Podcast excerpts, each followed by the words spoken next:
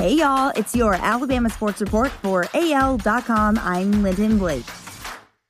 Alabama football received a commitment Wednesday from a four star 2022 defensive lineman, Jaheim Oatis. The Columbia, Mississippi product announced his college pledge on Twitter. He'd received offers from other SEC schools, including Ole Miss, Mississippi State, Georgia, LSU, Arkansas, Texas A&M, and Tennessee. Oatis is listed by 24/7 Sports as a 6'4", 349 pounder, while rivals list him at 6 foot 6 and 348 pounds. Men's basketball underclassmen have until May 30th to apply for the NBA draft with a July 19th deadline to withdraw ahead of the July 29th event. The NBA draft combine will be held June 21st through 27th. I would expect some guys to go, Nate Oats said.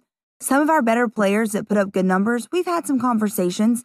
They got to put their name in. I'm not going to go through and list everybody, but the guys that you see, look at who put up some of our better numbers.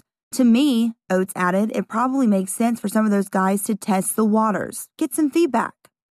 The most likely candidates are a pair of rising junior guards in Jaden Shackelford, who averaged a team high 14 points per game last season, and Jahvon Quinerly, second most at 12.9 points per game. Nate Oats was in Wadesboro, North Carolina, eulogizing Alabama senior and superfan Luke Ratliff after his death shook the Crimson Tide basketball team to its core.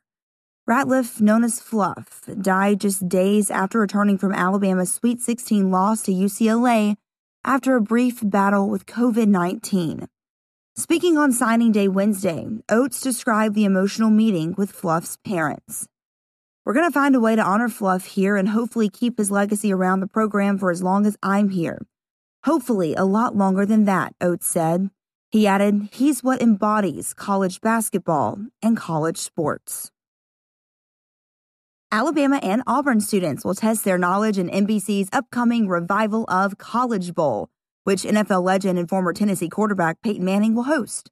Variety reports the quiz show that aired on broadcast TV for more than a decade will return in June. College Bowl originally aired on radio stations in the 1950s before moving to CBS and then NBC between 1959 and 1970, according to Variety. That's your Alabama Sports Report for AL.com. Have a great Thursday. I'm Lyndon Blake.